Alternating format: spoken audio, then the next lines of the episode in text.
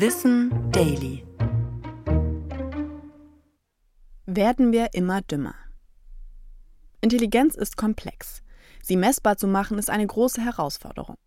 Deshalb kann die Methode des Intelligenzquotienten IQ auch nicht als Richtwert für menschliches Verhalten oder Entscheidungsfindung gewertet werden.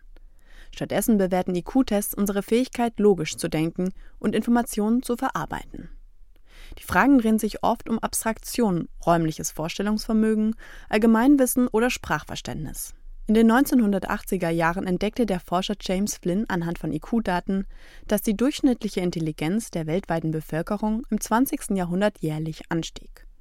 Diese Entdeckung bezeichnet man daher als Flynn-Effekt. Als zentrale Ursachen dafür gelten vor allem längere und bessere Bildungsmöglichkeiten und eine bessere Ernährung und Gesundheitsvorsorge.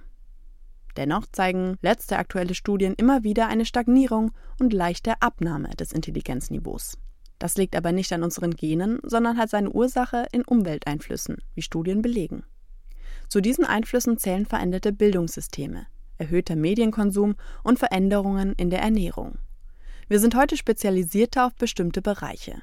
Ein Absinken oder Stagnieren ist aber nicht in allen Ländern messbar und in manchen tatsächlich nur in bestimmten Bereichen.